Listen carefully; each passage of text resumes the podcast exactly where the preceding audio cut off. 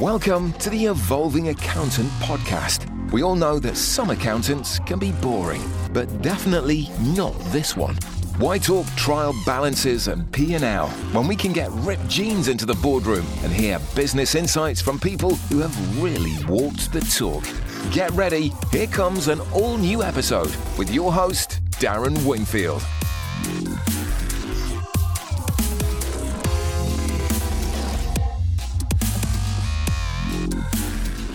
Hi, Paul, and welcome to the show today. For our listeners, can you tell us a little bit about yourself, but more importantly, why you get out of bed in the morning? Hi, Darren. Yeah, thanks for that. Well, having two German Shepherds demanding a walk usually does that for me anyway. Joking apart, I'm afraid I'm one of these annoying people that generally jumps out of bed ready to take on a day's challenges anyway. I do recognise that I'm quite fortunate that my children are all grown up now and they're flown the coop. So I do have a lot of time to ensure I've got a good work life balance. That wasn't always the case. I was a single parent for quite a long time.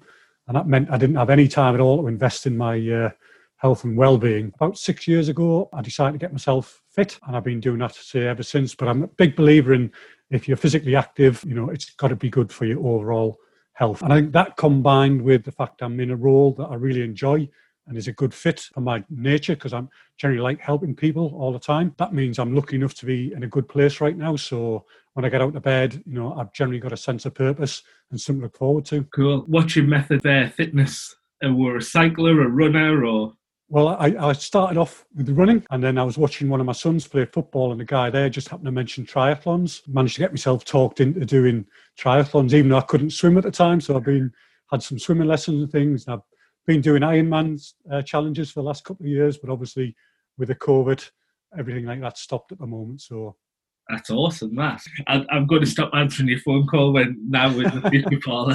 now that I know that how you get your kicks, just going looking back at your um, your career or your journey today. What has it been like then, ultimately till where we are today? Well, I guess like probably a lot of people's, it hasn't always followed the the same path and could probably have easily gone in different directions, to be honest. I originally trained to be a chartered surveyor, actually, but when I left university, it was in the early 90s in the middle of a huge property crash.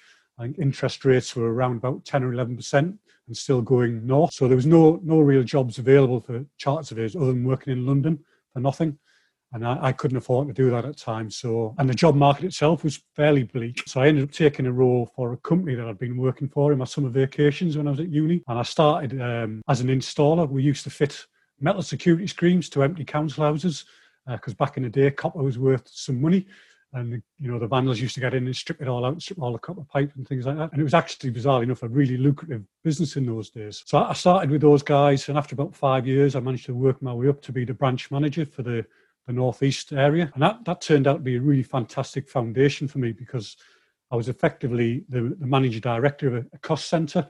I had full P&L responsibility. Used to manage all the sales teams, all the operations, and I think the turnover was about three and a half million pounds, and we employed 45 people. So fair responsibility for it because I was still relatively young at the time, and it gave me a great foundation, as I say, in just general I became a real generalist. You know, I used to deal with everything HR, sales forecasting. I was, we were ever forecasting. We even had a Dragon, Dragon Den style annual event where we had to present the budget to the senior board of directors, which was always fun. So that, yeah, that was great, to be fair. And, and I was actually headhunted from there to become the MD of a, a repairs and maintenance company. Again, we were looking in after the social housing market. And that led on to me setting my own repair and maintenance company up. And I was providing project management and the labour to actually do refurbishment of social housing. And I did that for about four or five years. That was kind of really exciting and really challenging because I learned very much about the issues around cash flow and making sure you've got cash in the bank to pay everybody else as well as yourself. No work life balance at all when I was doing that. Um, and I literally, looking back, I probably lost about two years of my kids' lives. I just didn't see them at all. So I took the tough decision to say enough was enough and I needed to get a kind of a proper job, if you like. So I decided I needed something a little bit more stable, and I took a role in a tech company, in a sales role. Tech was something I knew nothing about, so it was a huge learning curve for me. Uh, but one I really enjoyed, really enjoyed the challenge, and I got to work with some really great clients. And it was great times there. But whilst I was there, uh, a couple of my colleagues, uh, we started kicking around the idea about setting up a software development company. So the three of us did that uh, back in 2011, and we grew it from just the three of us up to employing about 20 people in the end. And again, had some great times there, met some great clients and had some fun times. But like everything, you know, all good things come to an end. The business got to the point where it really needed some significant investments. The other guys weren't really up for that. So we parted company the back end of last year. And I, I took uh, advice from a lot of people at the time and I said, you know, you've been doing this quite a long time, take some time out, make sure you know what you want to do next before you jump in the next thing. And in retrospect, that was probably a bad decision. It's, it's probably right in normal times, but where we are right now, it didn't work out to be the best decision because by the time I got my head around what I wanted to do and what I didn't want to do, COVID was still really starting to impact, and the opportunities I was hoping were going to be around weren't there so much. So I found myself applying for a few roles and doing a bit of consultancy. And then one day I got a call from somebody in my network who happened to tell me about the role with RTC.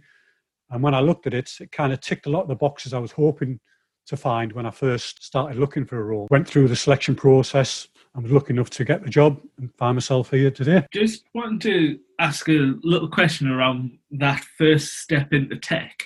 Yes. What what was the the drive or the decision behind that? I think it was a little bit it was a challenge to myself because at that time I was I was a real luddite with technology.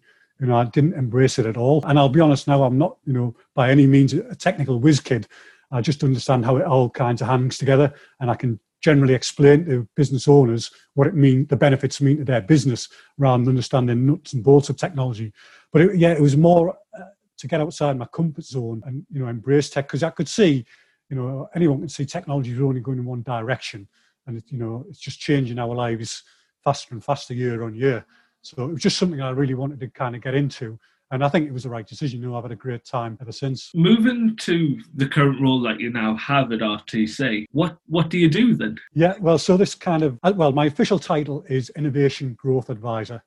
So as as the title suggests, that means I'm working with SME, SME innovative businesses and trying to guide those guys on their journey to hopefully being successful. So the guidance we try and offer them tries to help them businesses that need to recover from COVID, hopefully start to grow their business again. And it's, it's a really fun and exciting role. You know, I get to meet loads of interesting people and learning loads about the dynamic and exciting Northeast businesses that are hopefully, you know, going to create wealth and jobs for the Northeast. Cool. As part of that program, then what, what does it actually do? Yes, yeah, so on a daily basis, I'm speaking to these businesses about the service and, and what that entails. Uh, so we start with kind of just general inquiries, then moving into signing the guys up, and then we get into the kind of delivery stage.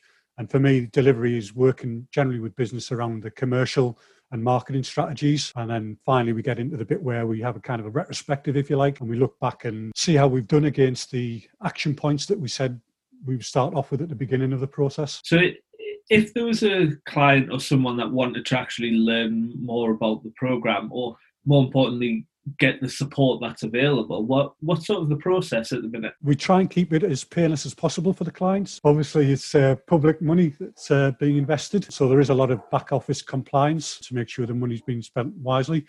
We try and make it very simple. We have a kind of three stage process. So initial application form, then we do a bit of needs analysis with the client to find out where they actually need the support and where it can be best delivered to them. We agree an action plan with them. We then move into the kind of delivery stage where we work with the guys, provide the guidance to enable them to hit those action points. And then we have, it say, we have a final review stage where we sign off on what we said we were going to do. And how long would you expect that process to? That can really be as, as as long as the guys need themselves. Really, it can run up to twelve months. Is kind of the maximum period Innovate UK will allow.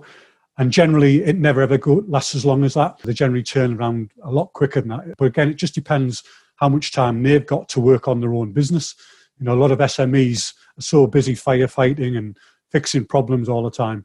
They haven't got that time to step back and take a strategic look at the business. So we try and wind our support around their time frames. And would you say that all, that support's always bespoke to that individual, never trying to shoehorn?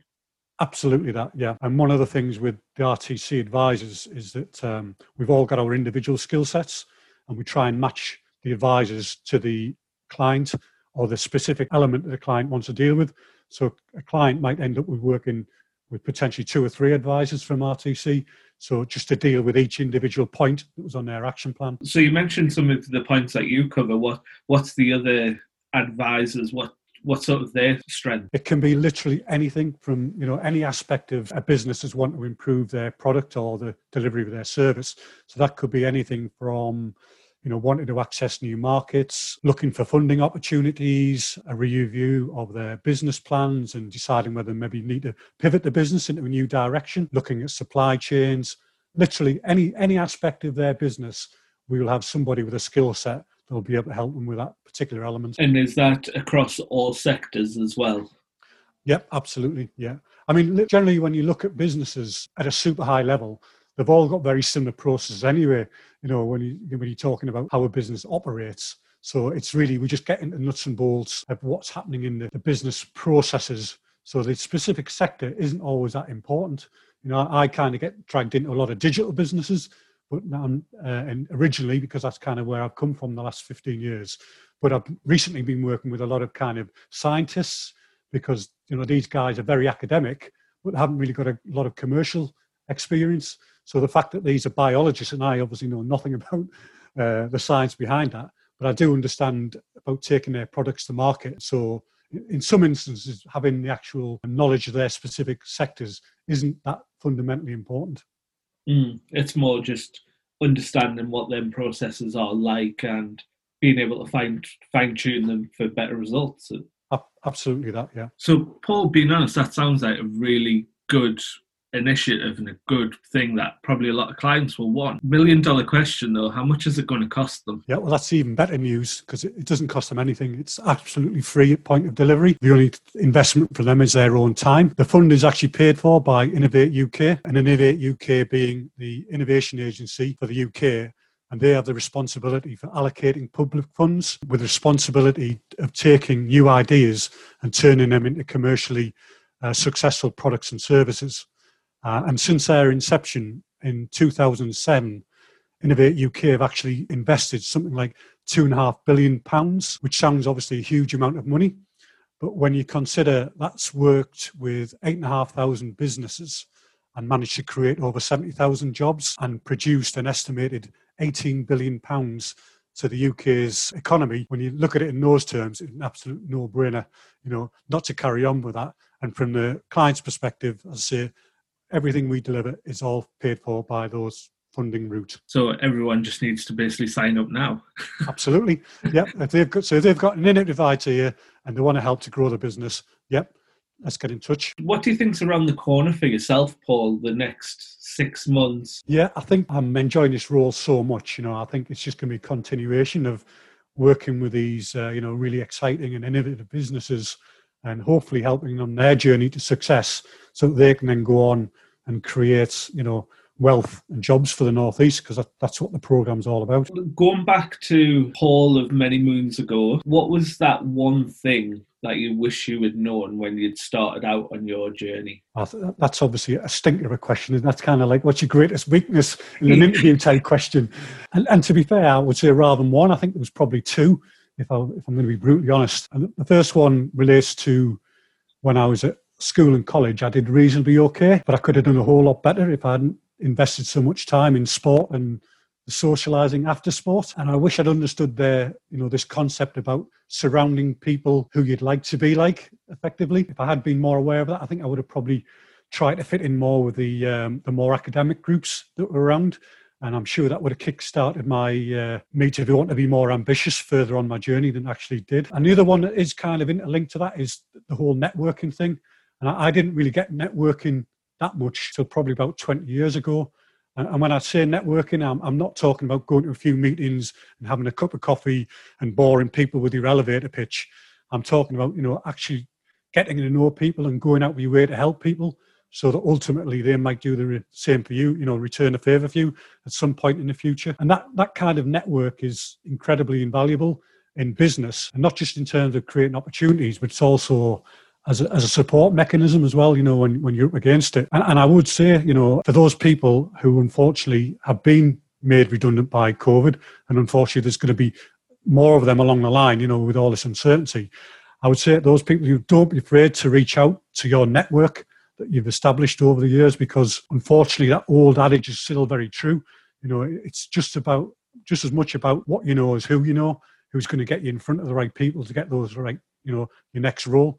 So, you know, please don't be afraid to reach out and ask for help. Going on the networking side of things, and obviously not your tea, coffee, and biscuits one, but building your professional network. Because what would you say your top tips for anyone that wants to do that are? Kind of align yourself to people a bit like yourself, don't you? So you soon kind of work out who you think people who are willing to invest in you as, as much as you're willing to invest in them. You know, most people who've been to a networking event will have seen the guy that runs around the room and gives out you know, probably 100 business cards adds no value to anybody. Do get attuned to the kind of people who are there to actually learn and listen to what you've got to offer, and they will try and open doors for you.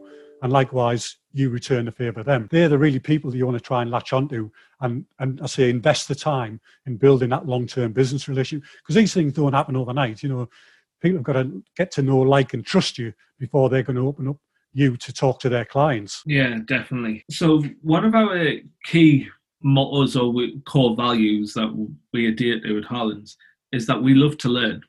What I want to know now is how you learn or where you take your advice from. Well, I have to admit, I'm not the avid reader that I used to be. I kind of fell out of that habit a little bit when the kids were small and kind of reading all the uh, Thomas the Tank books and not, not the strategy ones.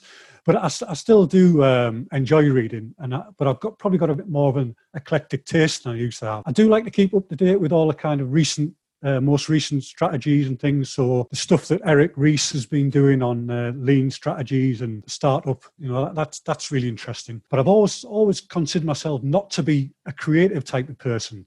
So I've been getting drawn into think, books around that kind of field, which is a bit strange. But I've kind of just finished one book called Steal Like an Artist, which kind of argues the point that there's nothing new in the world, really. And it's just a matter of people repurpose things with their own perspective on things. And then that's led me on to a book I'm currently reading called A Beautiful Constraint. And that kind of examining things that we perceive as restricting us from being able to do something can actually be a good leverage to make us be more inventive. One of the examples they're talking about is the, the CEO of Nike approached a very small fledgling marketing company and gave them the brief that he wanted their marketing, marketing to not smell, look, or feel like any kind of advertising. So that you know obviously turned everything on the head for these guys, and anything they thought about the new had to be thrown in a bin and start from scratch. And obviously the result was we've seen some of the most fantastic and disruptive marketing we've ever seen for years and years. And interestingly, actually, the, the principles in that book do kind of align themselves to some of the stuff in the, the lean strategies that uh, Ries talks about, you know, so there are some interesting dynamics on that. So that's kind of my reading stuff. I was doing a lot on kind of podcasts when I was driving around in my car a lot. And obviously Harlands was my go-to listening podcast, but also stuff on TED Talks. You know, I find them really interesting because you can find yourself listening about one subject and suddenly you get drawn into something totally different on a different tangent, but just learn loads of different stuff. Unfortunately, again, with COVID, I'm not driving around so much, so I haven't been doing that so much lately, but perhaps I'll start doing that when I'm out running a bit more pick that up again. But I also take a lot of advice and guidance from my network. You know, if I do have a problem or anything or an issue that I want to, I do reach out to people that I've known for a while now um, and one guy in particular, I've actually known him since school, probably my best mate, I would say. But he's also a fantastic, fantastic mentor for me. And he keeps me completely grounded through the highs and the lows, to be fair. Awesome. I think just going back to your point there about the Nike and the brief and the, it instantly, as soon as you started talking about that, it made me think of two things. So the first one was Shoe Dog, the book by all about the Nike owner as well. So yep. that was a good one that I've got obviously I'm a complete trainer obsession fanatic as well, and most of them are Nike. So it was instantly, oh, Nike tick on a book, let's buy that. The second bit was around where you were talking about that marketing and creative briefs, and the one that always sticks in my mind is the Coca-Cola one, where they went to their marketing agency and said, design this bottle, but we want you to. It, the bottle to be able to be identified if it's broken into 100 pieces on the floor or that it's at night it at night. And then that's obviously where the such the unique the bottle shape the color and everything came from that that's how that became so identifiable. A lot of the inspiration always comes from how good you brief is, is probably or, or what do you actually want from that task is and, and as this book argues it's about the constraints that within that brief you know making it so difficult meals you have to have an agile team to kind of think outside the box. And, and I say that's where it kind of ties back into the, the, the lean startup type theories. Mm, awesome. So, final one if someone wants to find out more about yourself, more about the mentoring program, what's the best place and best best ways to get in touch with yourself, Paul? Yeah, again, I'm I am very busy with all the stuff I do, kind of keep myself fit and active and stuff like that. So I don't do tons on social media, but I'm a big fan of LinkedIn. I think LinkedIn's a fantastic resource. Uh, it's a great way to find out information around people, but also start to build up those business relationships. And it also, in terms of your question mentioned about learning, you know, it's a great resource as well. If you just want to read up some on some skills or something like that, there's loads of stuff on LinkedIn. So if anybody does want to connect with me on LinkedIn, always happy to take an invite. But I would say if you do connect, please follow up. You know, I don't see the point in having 5,000 connections if you're never going to speak to any of them. You know, it's it's there to build relationships. So please do. Information about Innovation Growth Service itself uh, or my contact details, just head over to the RTC North website. It's all on there. Or, you know, just pick up the phone, and myself or one of my colleagues would be more than happy to talk someone through what the process looks like. Thanks for your time today, Paul. It's been great finding out more about yourself and more about the program. Appreciate you taking the time out. No, appreciate the opportunity to uh, to bore you all to death about me. Speak soon. Take care. Cheers, Aaron. Thanks. Thanks for listening to The Evolving Accountant. You can find out more and get show notes for this and all our other episodes at theevolvingaccountant.co.uk.